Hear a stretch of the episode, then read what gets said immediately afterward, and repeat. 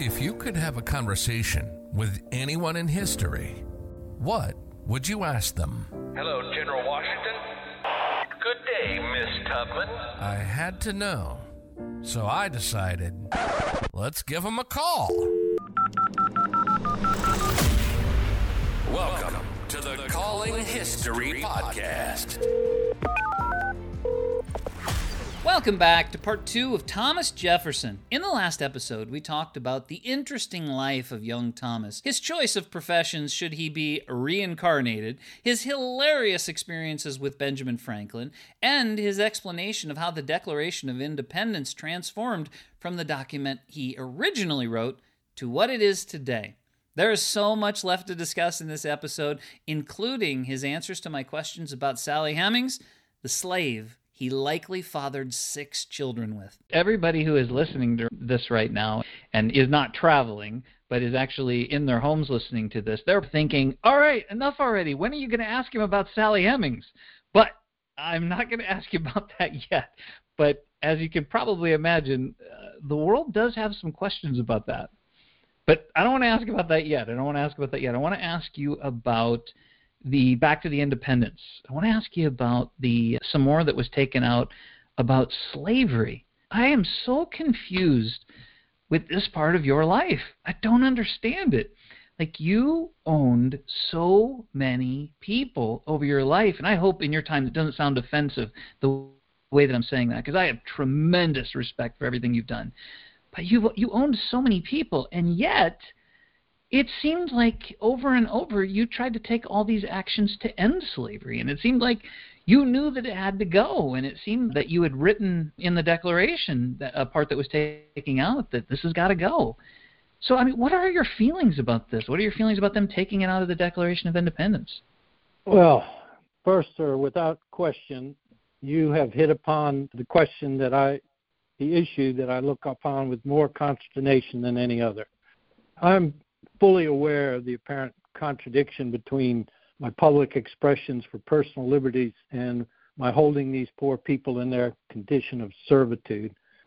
Only with difficulty can someone outside of this Southern society realize that the chains that are enshackling these people are links of avarice and fear and habit ingrained in this culture for over 200 years at this point. And I will speak to this from a personal level. Were I to release these people from my service, and truly I say my care, I'm only too aware of the fate that would befall them. They would, if they could survive a journey through the hinterland to seek some form of self sustaining life, they would enter a more uncertain and dangerous bondage than anything they've known on my own mountain farm. And I'll give you a small example just so you will have some understanding before we get into the more of the abstract portion of this discussion. A small example of this reality did take place within my own experience. During the end of the war, the revolution, the British General Cornwallis swept through Virginia, destroying farms and freeing slaves, as he called it. And he did the same to my farm when he came, freeing 30 of my workers. Within two years after the revolution was completed, 27 of those people had died of disease and starvation. And I only oh. presume that the other three suffered the same fate. Now, as a younger man, I had hoped that we as a new nation could base our existence upon the endowments of life, liberty, and pursuit of happiness, as I stated in the Declaration. That we would pursue a rational political course to rid ourselves of this practice, which, if not removed, will continue to lead to economic weakness and moral reproach in the eyes of the world. I had made three efforts in my political life to remove this institution from our politics.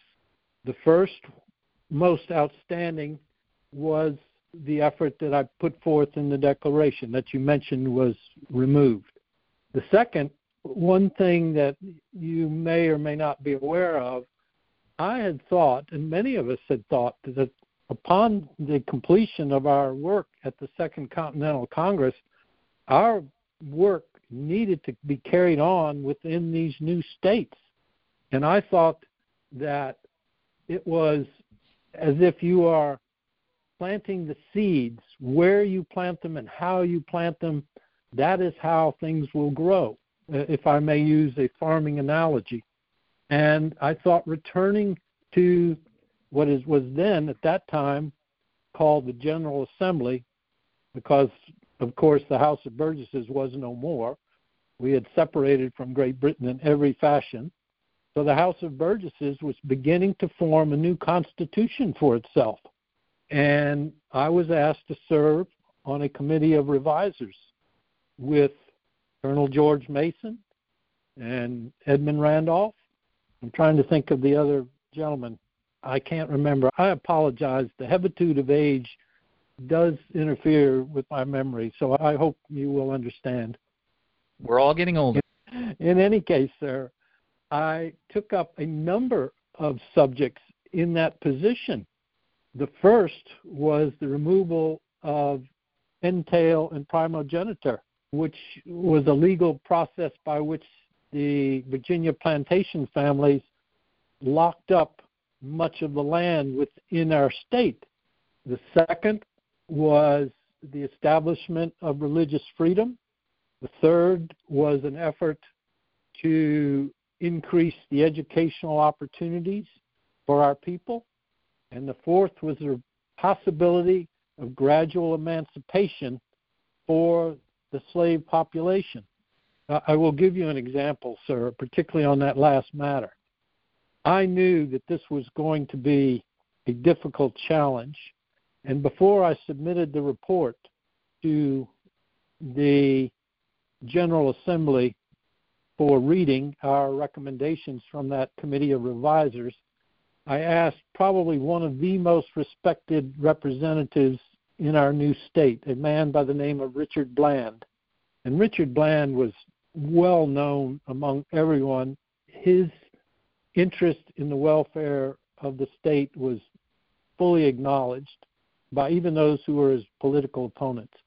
I have never heard such obloquy as he endured when he read this section of my report to the General Assembly. There was no question that our people were not ready at all. They just absolutely refused to consider it. And the way I look at it at this point, the hour of emancipation for slaves is advancing with the march of time. You had said, and I don't know whether it was due to your wine or some other libation you may have, but you had said the future is already here. In, in any case, it will come upon us. And whether their emancipation will be brought on by a generous energy of the white population or by the bloody processes that have taken place in San Domingo, that's a leaf of our history that I have not yet seen. But I am not optimistic at this point. I will tell you the truth. All I know to say, sir, is as I approach the end of my life and learn of the political path that the 16th Congress just passed three years ago, with the approval of the Missouri Compromise, I have lost much of my hope. We currently have a wolf by the ears, meaning slavery. And yeah. we can neither hold him nor safely let him go. Justice is on one scale and self preservation on the other. And what will happen, I can't say, sir. Gosh, yeah, it's interesting. I guess the question that comes to mind is that I don't think there's any question that you understand that slavery is wrong and that it is immoral and it is every bad descriptive word you can think of. It is all of those things. And yet, oh, this is going to sound terribly insulting, and I don't mean it to be, but Mr. Adams felt the same way. John Adams felt the same way, and what he chose to do was not own slaves. And I guess I'm wondering, as a leader of the world, why not take that approach? Why not say, okay, listen, we're not going to solve this, but somebody has to be the leader, and so I'm going to free all of my state, or I'm going to give them the option to be free, or I'm going to pay them, give them the option to be paid. I mean, I know that you're concerned about something happening to them as you described the 27, but why not give them the option? Sir, you are asking Pyramus, the father of Hector, to take on the armor. I have been in these wars. I am no longer an effective agent in such matters. I have an agenda that in the one thing that I wish to accomplish in the years that remain to me. And at this point, the good that I could do is not in this issue. I could not convince the General Assembly or my fellow planters. I could not make any impact. I have the opportunity to make an impact on another topic that we may want to discuss. But if I do that, if I do as you recommended, and I fully understand what Mr. Adams has done, and I understand why, and it makes perfect sense, and I wish I could do such a thing. But were I to do that, I would lose the one goal that I have remaining for service to my state and my nation. And I do not want to sacrifice that for basically a symbol that will mean nothing. What is that thing? That thing, sir, is the University of Virginia. I'd love to hear about this. Before you tell me about the University of Virginia, though, I want to tell you, you'll probably appreciate this because you deserve this. Because, I mean, nobody's life is perfect, that's for sure. But there is one thing, one fact about you that when I heard this, I thought it was one of the most interesting things that you accomplished. And you're going to think it's maybe trivial, but I think it's extraordinary because if, politicians now paid attention to this, like the world would be a better place. But in, before I tell you that thing, in generally speaking, we've had a bunch of presidents since since your passing, and you're generally considered, despite some of the very challenging things that you're involved in, you're generally considered in the top ten about just about everybody, and that is a big thing considering the United States is the most powerful nation in the world. But the thing that you did that I thought was incredible is when you took over government, the national debt I read was at like $83 million and you've cut 40% off of that. Is that true? It is true. I think it was actually 31% was reduced. And I would make acknowledgement to a gentleman who is not well known by the public, but I can assure you they owe him a great deal of gratitude. Is Mr. Albert Gallatin, my Secretary of Treasury. We had this challenge of, as you say, 83 millions of dollars of debt. And being a farmer and understanding debt and the challenges it puts upon any man's operation, I wanted to do whatever I could without jeopardizing the security of the country to allow us to escape this, as some of the Federalists said, public blessing of public debt. We were able to secure the Louisiana purchase at 15 millions of dollars cost to us and still reduce that debt by over 30%. And I attribute at least a portion of that to the efforts and challenges that Mr. Albert Gallatin overcame as my Secretary of Treasury politicians have to make laws and they have to make tough decisions, but probably the hardest thing that they have to do is be responsible with money that really isn't theirs. And there haven't been a lot of presidents that were as fiscally responsible as you were, trying to leave the future better for those that would come after you. And I just applaud you for that. I think it is the it is such a neat thing. I'd love to hear about what you're doing with the University of Virginia, though. I got sidetracked. I apologize. Oh no, outstanding! This is a conversation, sir. We're not reading lectures here. Mr. Dean, you have come at a most opportune time today.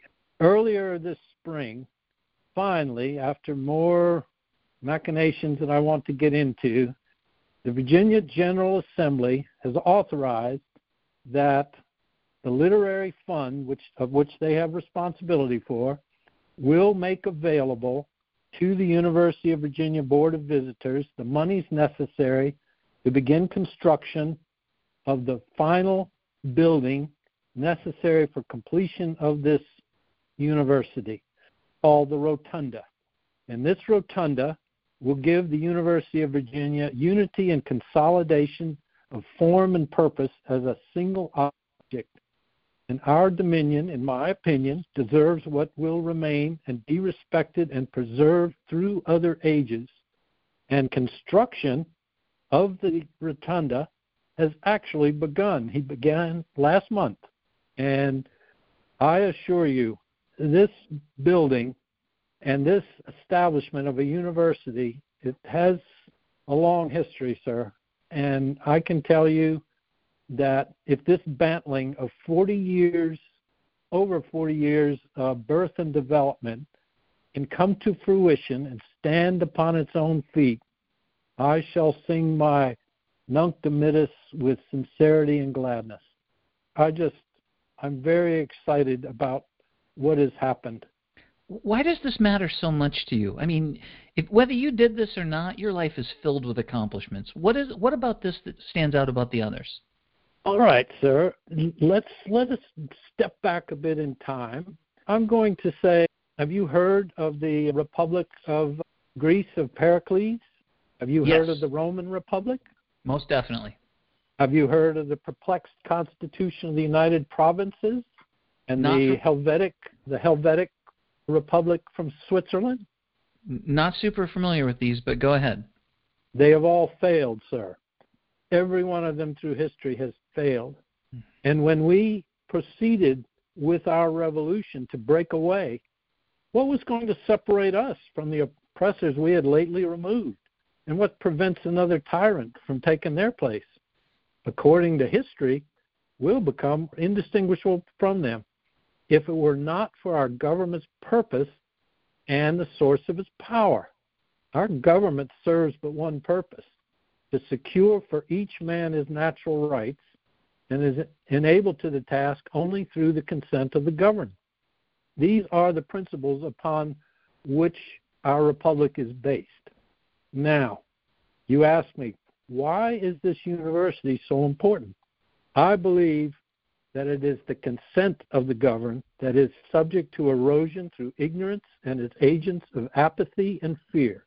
Through the debilitating influence of ignorance, our people can lose the capacity to agree upon fundamental needs of this society and create a condition where those with wealth and power can seek their own ends to the detriment of the whole. The influence over our government must be shared among all of our people. If every individual which composes their mass participates in the ultimate authority, the government will be safe. Now, I don't know about your Western territory, sir. I apologize. I should learn more. I was most surprised that you came from Indian territories. But in any case, what I will say, and perhaps you may be unaware, in Virginia, we have between 30 and 40 percent illiteracy. Our people cannot read and cannot write. Now, how are they going to form judgments upon this great experiment that we are still attempting? Until they understand and can acquire an education, our republic is, shall we say, under threat. And it will take a vigilant and distrustful superintendence by our people who must be knowledgeable of what occurs. Because if our nation expects to be ignorant and free in a state of civilization, it expect, expects something that never was and never will be. I won't go into too much detail, sir. I, I'm getting a bit exercised about this because it, it means so much to me. But I, after I've completed my public responsibilities in the executive office, I have been removed here to Monticello, here in Albemarle County, for some years. And my nephew, Mr. Peter Carr, and my son in law, Mr. Thomas Randolph Jr., came and asked me to serve on a board of trustees of something called the Albemarle Academy. Now, in the county of Albemarle Academy, for a decade, was known for one thing its non existence. and everybody knew it was not going anywhere. Well, I took this opportunity and I said, yes, I will do it. But there were efforts to make it into the kind of school that had spread around among the planters in both the colony and then state of Virginia. And I did not want that. I wanted to form a school that could be adapted in its first interest in its first being to our slender funds, but it would be susceptible to enlargement as we generated validity and credibility among our people. And going to one of these small academies was not what I had in mind. And I conveyed a very long proposal, and it went on to Mr. Joseph Cabell, a representative of ourselves in the General Assembly. And I can tell you that Mr. Cabell, along with several others, have absolutely done more to foster the existence of this university.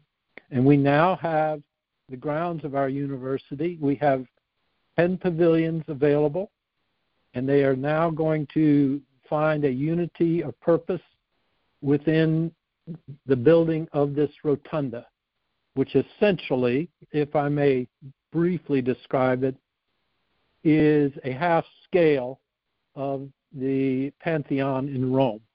And that shall, I say, gain attention both within and beyond our state.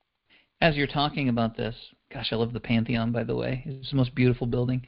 As you're talking about this, I am, you know, as people, as we live our lives, we want to pass things on to the people that we care about, whether it's our children or, you know, whatever. And the people that you care about as president are the people of your country. And as I think about your youth and your adulthood, the one thing that you were always surrounded by your work, by the way, were these books that you're f- famous for. Books on every topic. And my understanding that you read every one of them, many of them lots of times. And I read even once that you used your books to spend time teaching one of the Lewis and Clark duo before they went on their expedition. I mean, these books and this education is everywhere. And your University of Virginia seems like was your books. And it, sounds to me like you're trying to pass that on to the world. Well said, sir, because this rotunda of which I have spoken is to be the library of the University of Virginia. And without a library, I do not see how we can become enlightened to others' ideas and to investigation and to find their errors.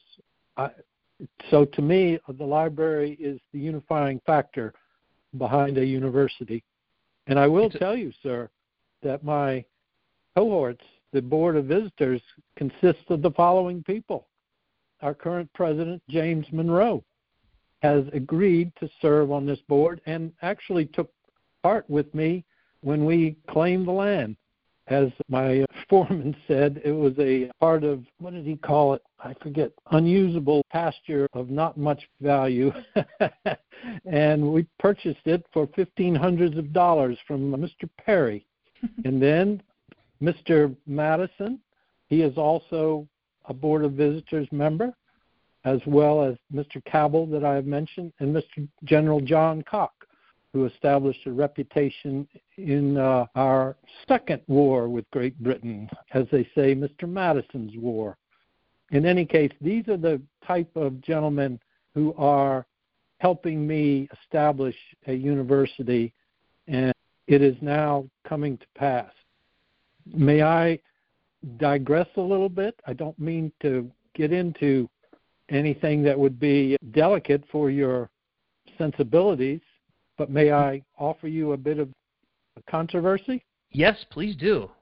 Well, once we purchased the land and gained enough funding from the literary fund from the General Assembly to begin, we ran into a political obstacle that was quite formidable. I'm not sure how to say this delicately. I, I hope I offer you no offense, sir, but are you Presbyterian? Well, whether I was or I wasn't, considering where we are in our glasses of wine, it doesn't matter anymore. You're not going to offend anybody. so go ahead. Well, well, I can tell you that we ran into some serious political objections from the Presbyterians. And they were primarily from what we call the Valley of Virginia, and they had united themselves with the Anglicans in in the Hampton Roads area, which is in the Tidewater, Williamsburg, and so forth. And they began to oppose the prospect of a university because I wanted it separate from the church. It goes back to something that perhaps we can discuss a separation of church and state, which is something in which I have some strong opinions. And they were doing their best to cut off the funding from the General Assembly's members. And Reverend John Rice, he was so intense about what he was able to convince the General Assembly, he thought that the state of Virginia should fund essentially a seminary for the Protestant faith. And if this was what essentially was going to happen, it would make the Virginia Statute of Religious Freedom an amercement. And I could not tolerate such a thing. And I finally was able to convince Governor Wilson Nicholas through what we call the Rockfish Gap Report that this could not be associated with a religious sect. And we went forward, and finally, we got designation as a university for Virginia. And as I stated, the General Assembly has allowed us to complete the buildings. And once we complete the rotunda, I am looking forward to young gentlemen both from Virginia and from the other states to come and sup the cup of knowledge with us. This is such a great project. I got to tell you, when you're talking about these purchases and you're saying we purchased this piece of land for fifteen hundred dollars, in our time that glass of wine would cost almost fifteen hundred dollars. I mean, you, you can't even compare our money to your money. And I think about one of your probably one of your greatest purchases of all time, and that would be the Louisiana purchase. You mentioned that a couple minutes ago. How much did you spend on that huge chunk of land that doubled the size of our country. That was 15 millions of dollars, sir. And at the time, this is there's several things I wanted to ask you about this. First of all, it seems that in your earlier career, maybe before president, that you had some strong feelings that maybe the government didn't have the power to make this the decision in the way that you made to purchase that. Although I think it was a great decision. And yet, once you had power, it was clear to you that decision had to be made. Do you feel like you were on both sides of that argument at different times?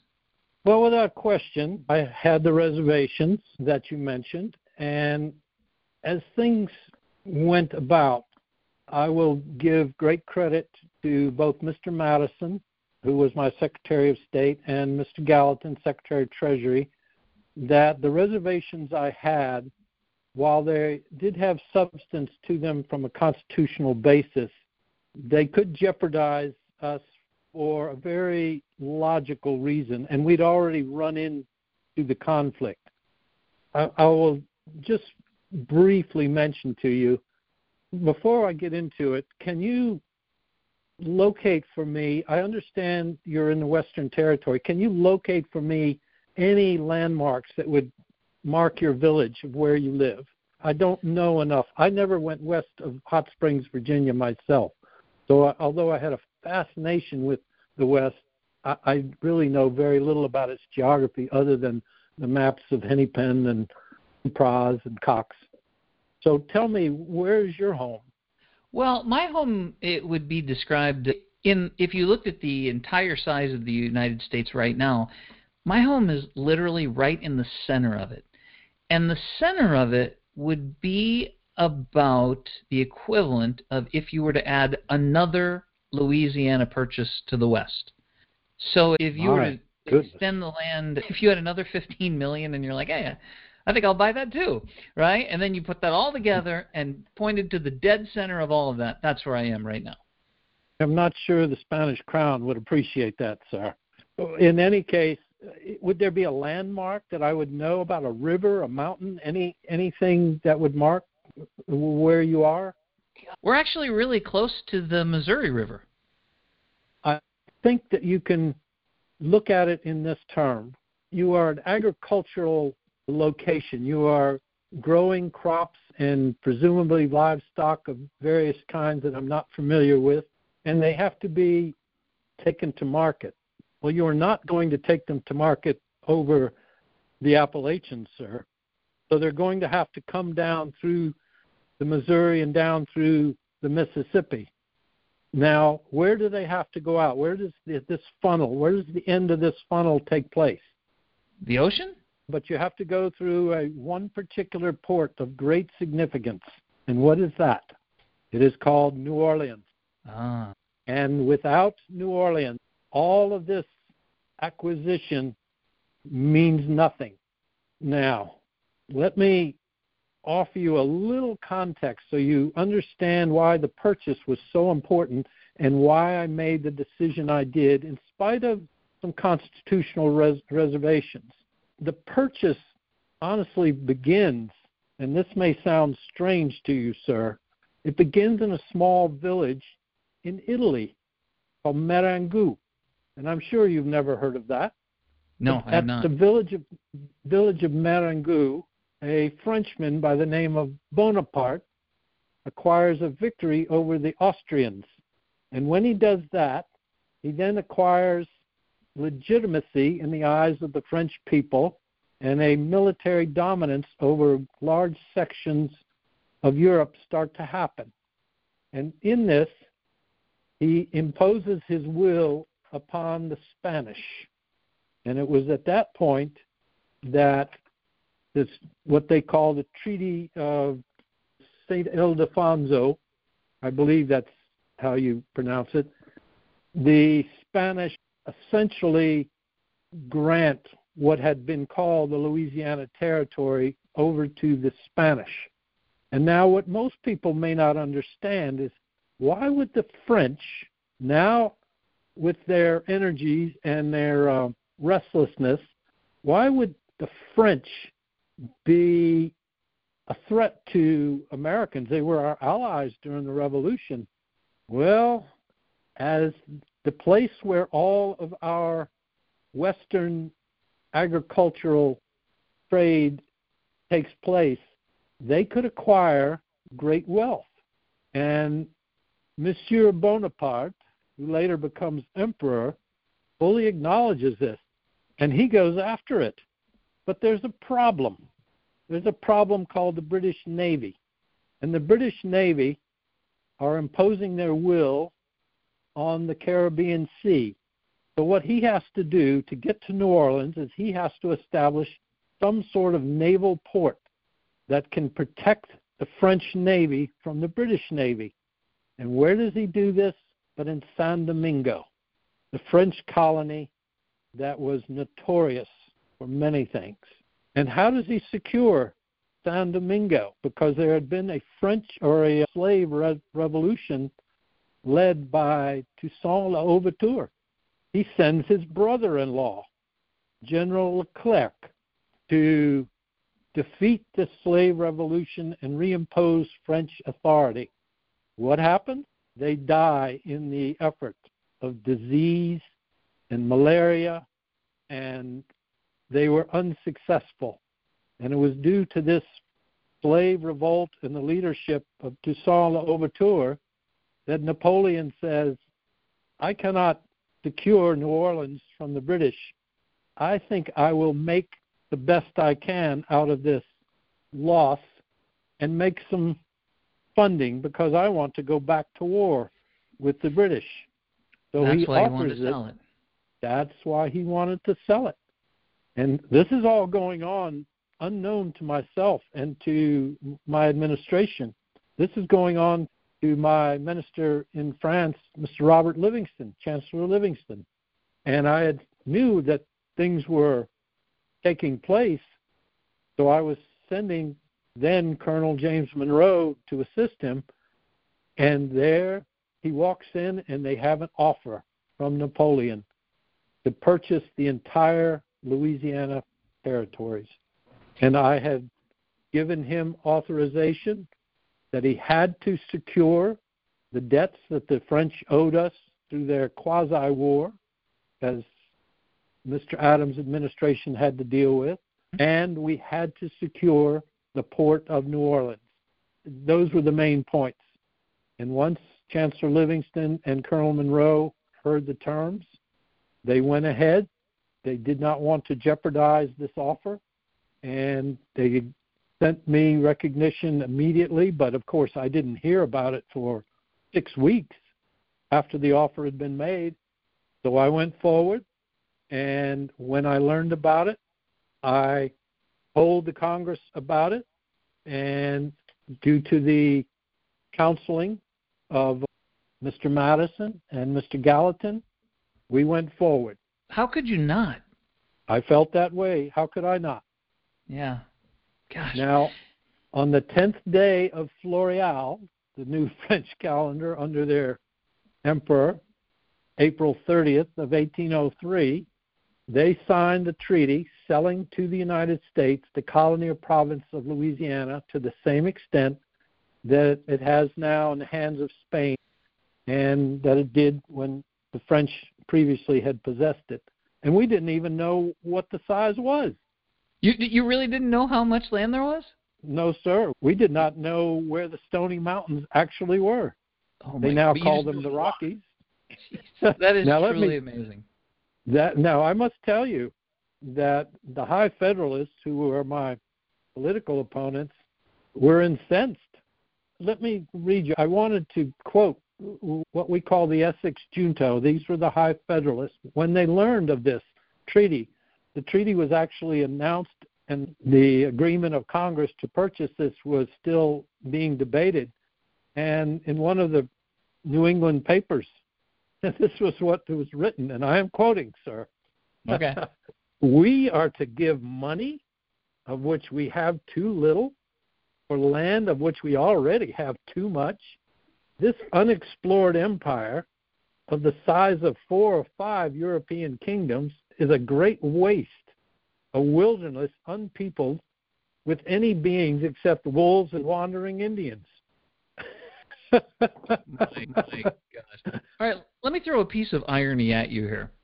When you go back to when you and Hamilton were arguing about whether or not there was going to be a national bank or not, whether or not you were going to assume states' debts and all of that, and you were very much against that, from my understanding. And yet, as you look back at it, you probably feel now that you were wrong, because had that not happened, then you wouldn't have been able to make this fantastic purchase that these guys are now wrong about. I mean, politics is a freaking nightmare. You are hoisting me uh, upon the sword of a dilemma, sir. Absolutely correct. I did gather with Mr. Madison and then Colonel, now the late General Hamilton, in New York, and to discuss the issue of assumption of debts of the state. All that you say is true. I cannot turn back the clock. I don't know what I would do were I to be in the same position, but now looking back upon it, I have to concur with you. We never would have been the nation we are at this point in 1823 if that assumption had not taken place. And that was not an easy decision for me. Well, if we were all just perfect, we wouldn't make any of these mistakes. I will say I just quoted someone from the Essex Junto, but now I want to quote something that was written to me by my friend Dr. Caspar Wistar from Okay. Massachusetts. And he said it best. He said, and this was several months right after the announcement that we'd made the purchase. He said, I congratulate you on the very happy acquisition you have made for our country. Although no one here appears to know the extent or price of the cession, it is generally considered as the most important and beneficial transaction which has occurred since the Declaration of Independence, and next to it, most like to influence or regulate the destinies of our country. Gosh, That's amazing. You just had to be not even know how to react, how to contain your enthusiasm when you realized this was going to happen. But I'm I also know that you're a smart man, and as an intellectual, you could probably see the pieces on the chessboard and see that there was going to be an Indian problem once this happened. What were your thoughts on that? Without question, the depredations between the white and the red races uh, has continually injured both sides. And I know from what little I understand, if you are your home is near the Missouri, you are already familiar with the Poncas and the Otoes and the Pawnees, so you are fully familiar with the conflicts that are ongoing. I've had some reports back from a gentleman by the name of Lieutenant Zebulon Pike. He's no longer with us, but Lieutenant Pike brought back more painful information, and our history is filled with this conflict. All I can say, sir, is there is no question that our Aboriginal neighbors are not in a position to cease the influx of the white population, no matter what they do. As our history has proven throughout our existence already in our colonial status and now as the United States, we have continued to have conflict with the Indian tribes at mm-hmm. all stages. And regardless of what steps they take to defend themselves, unless they are assimilated to a degree into an agricultural status, they are going to be in a position of loss constantly. And while this is not a moral position we should take, the reality of it, it is going to take place. Of that much I can tell. It is not something that I want. It is a degree of depredations upon the red race that I very much regret, but it cannot be stopped. And if we can gain their understanding of more agricultural ways and establish the justice of their position, that would be most important. I don't know if you have ever heard of something called the Notes on the State of Virginia, but it's a book that that I wrote. And in this Notes of the State of Virginia is probably the finest oration I have ever read. I did not hear it, but friends of mine did and it is spoken by a Shawnee chief by the name of Logan, and it is called Logan's Speech. And I would recommend it to you to read from the state, the notes on the state of Virginia. And he states as well as he can the fate of the red races. And I just, I wish I could extend a degree of peace to them that I have not been able to do. It's interesting to me how practical you are about some of these very difficult decisions because now I'm counting at least two of them that are impossible decisions. And the thing is, something has to be done about them that, is more fair than is happening, but there's no way to do it. Because I agree, when you were talking about slavery and trying to deal with slavery around the time of the signing of the Declaration, there's no way you would have pulled the states together if you had pushed that issue. It had to be solved, and yet it couldn't. And I think that's what you're saying with the Indian tribes that are in the middle of what the United States is right now to your west. And that is, it had to be solved. It wasn't fair, but there was no stopping this westward expansion. I can see what you're saying yes, you'd like to fix it, but there was no solution to it because it was going to happen. I mean, is that right? You have the streak of the philosopher in you, sir. Well, thank you very much. I spend time with very smart people. So I've got a few more questions. I've got a few more questions for you, and I am, gosh, I just, I promise you one thing: I would wear you out before you would wear me out with these questions. I well, I'm almost finished my second glass of wine, sir. you might, as we get into this next part, you might want to drink straight from the bottle so, in our time, there is you, you, we had talked about at the very beginning of this we talked about the natural world quite a, quite a bit and you had used the term natural philosopher. And i think in our time a natural philosopher would be called a scientist i believe. I think that is the term. And yes. this, the scientists of our time they can do things that you can't even you couldn't even imagine. Not if you had your most intelligent thought you just couldn't. And one of the things that we know is that you had physical relations with Sally Hemings and had children with her. Science has already proven that. We know that is the case. And also that there were several children. And I it's really confusing in our time because it's you seem like such a moral principled man and it's confusing to have those kind of relationships with a person that you own it almost seems like a teacher and a student relationship, almost like it might be inappropriate. And I please take no offense, but I'd love to hear what you have to say on this. Well, sir, if our circumstances were reversed and I to be a visitor in your home and I'd pose a question of such obvious and malicious purpose, would you be a gentleman if you were even to deign to respond? That is the best I can say, sir. That is, that that is a fair response, and yet in our time, this is one of the most debated topics about your life. I mean, geez, nobody's forgetting all the wonderful things that you have done, for sure.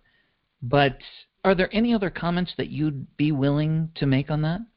This issue has gone on since Mr. Callender's writings during the early stages of my presidency. And I won't get into the details of what was occurring.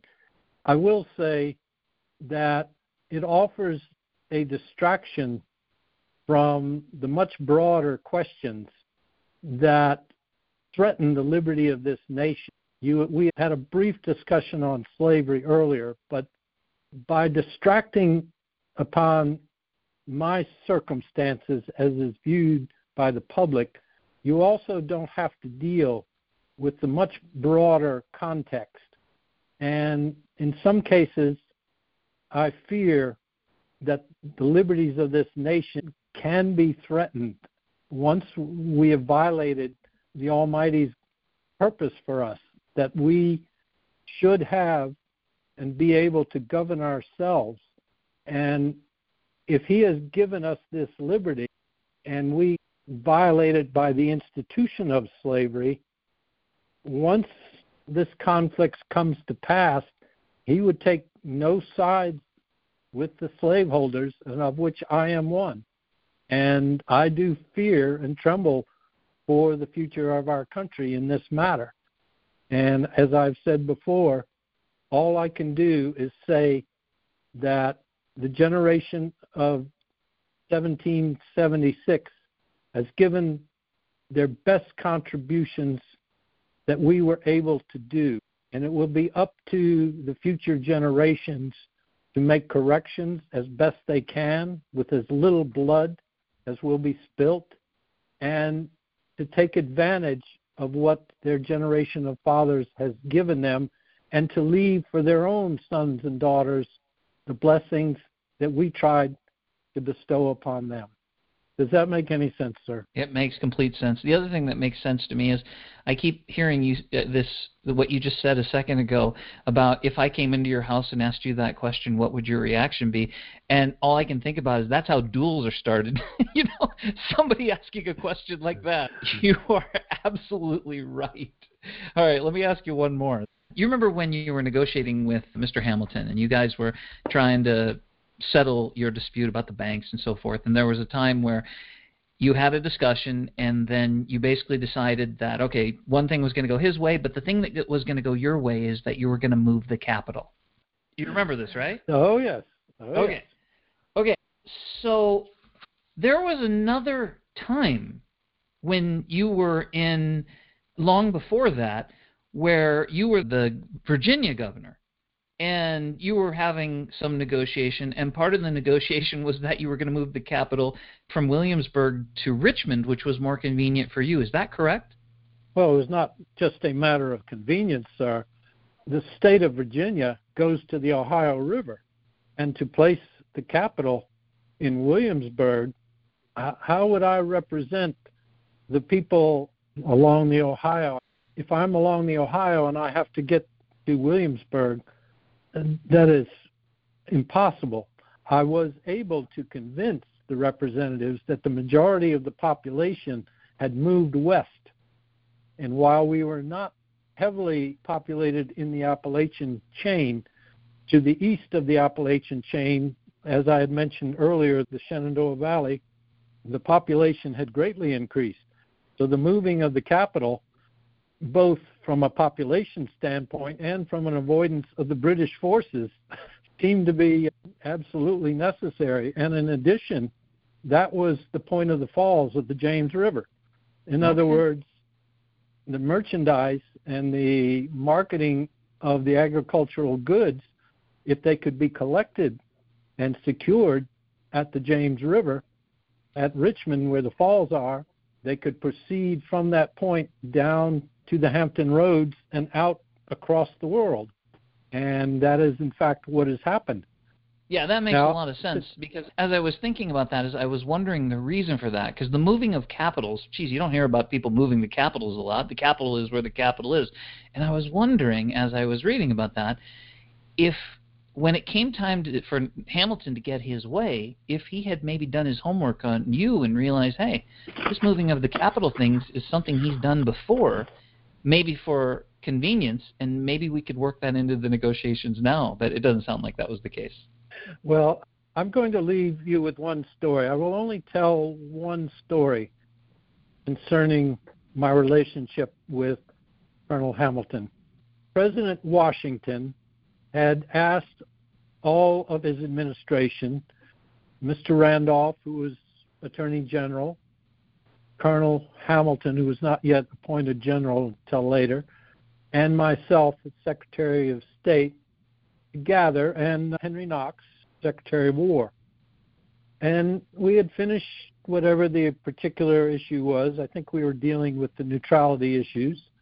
And after dinner, we had adjourned to our uh, our pipes and brandy, mm-hmm. and I think it was Mr. Randolph. I can't remember exactly.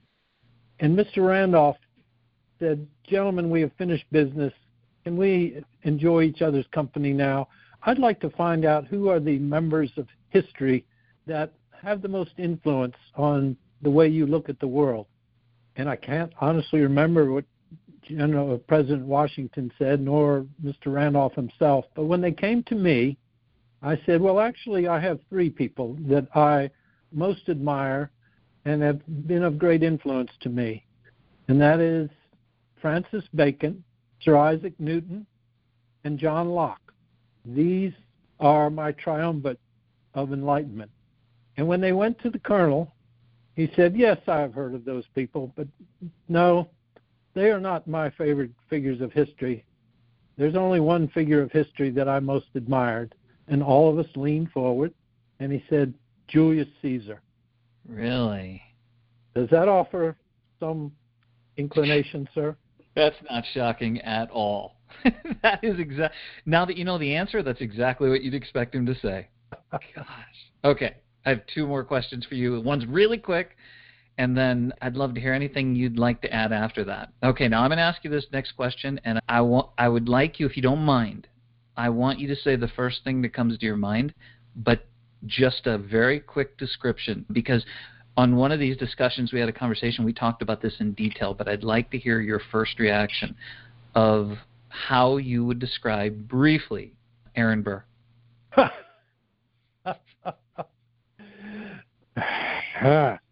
Colonel Burr was a man who would offer whatever face he felt his audience would like to see, and he was very adept at it. I realized this when I nominated him for my vice president, but I felt from a political standpoint, his influence in New York could not be changed. and was had to be recognized. And as you have mentioned, politics requires a few decisions to be made. I made that decision. And then later, as you probably well know, he was indicted for murder in New Jersey. Yep. And to have a vice president uh, indicted for something was not my idea of how my administration should be remembered. And he took off into the Western territories and attempted to gather support for breaking away New Orleans at this time. This was all before the purchase. Right. He wanted to sit upon the throne of Montezuma, apparently. Yep. I that is the best I can say, sir. That's what he that's what he told me when I spoke with him. Man, he said the two of you did not get along very well at all, that's for sure. You are correct. So my last question, and before I ask this, I want you to know I'm just and I'll, anything you want to add at the end of this, so please. But just thank you so much for your time. You're, there's a reason that you're in the top presidents. You did so much good for our country, and a lot of it didn't pay off until later. And I just I'm so thankful for everything that you did. My last question is, how do you view your own legacy, and what do you think people will debate about you in the future? As to my legacy, sir, I the contributions I have made, I will list them upon my funerary monument. I am not so concerned as to how others shall look upon me. I am more concerned as to the degree of utilization that the future will make of the gifts that both myself and my contemporaries have made to the future generations because every generation passes and the passions of every generation cannot be conveyed to the next. But I am hopeful, even under the conditions we have talked about earlier, I am hopeful that there will be a degree of rationality that will understand that self government is a challenge. It has been throughout history. And can our people meet this challenge? If I may, I'm going to recall a small incident that took place. It had to do, you remember I talked about the committee of revisers mm-hmm. that I was on, and I had submitted an application and information about a possibility of diffusing education among our people. And I remember one of the older members, a very prominent planter, with very wealthy man, he angrily stood up when I said that the public should be responsible for educating the young. He was furious. He said only the parents and the churches have this responsibility. The state has no business educating. And he said, and I remember, I'm quoting him as, as well as I can remember, he said, if we wish to pursue our profligate ways to engender happiness in the mob, we'd be wiser to issue incendiaries directly and save everyone the effort and expense. Would that he and the others who share his fear of the people have the prescience to see that the people alone can protect us against tyranny, and that the taxes that would be paid for this purpose are not more than a thousandth the part that would be paid to kings and nobles who could rise up among us and leave us as a people in ignorance. And it is only in a condition of ignorance that this rich land could succumb to a dictates of a foreign nation or to an internal tyrant. For our security and our freedoms rest only upon the sense and judgment of our people. That is the best I have to say, sir. That is fantastic your feelings are so clear from what you wrote in the Declaration of Independence, and I can just feel those words in it. Is there anything else you'd like to add? No, sir. I have very much enjoyed our conversation. I am now tiring, and I hope that when you return to your little village upon the Missouri, that you will be able to tell your fellows what you have learned and that it perhaps could be of value to themselves. Most definitely. Thank you again for everything and thank you for your time. Thomas Jefferson was passionate about the University of Virginia. He knows all the good it will do for future generations, and yet there are many that wonder if a man that takes on such a project is doing it to make up for the errors or regrets of his past. Yet, I don't think that is the case. I think Jefferson really does care about all people. I think he may have thought more deeply about this issue than most. Yet, the system was broken, and in his lifetime, he could see no possible way to get slavery under control. Very much like there being no way to stop westward expansion that would wipe the Native Americans from their homeland after the Louisiana Purchase had taken place. Unable to chart a clear path that would prevent these tragedies, he might have just been choosing to do the best he could with what he had. His inappropriate treatment of Sally Hemings, though, is a different thing altogether. There's no question that this was wrong. It is a clear reminder, though, that despite his brilliance on the political landscape and his ability to grow and shape our nation, he was still a flawed human being, capable of making egregious mistakes. Thank you for listening and telling your friends about the Calling History podcast. If you haven't yet, please subscribe now. I'm Tony Dean, and until next time, I'm History.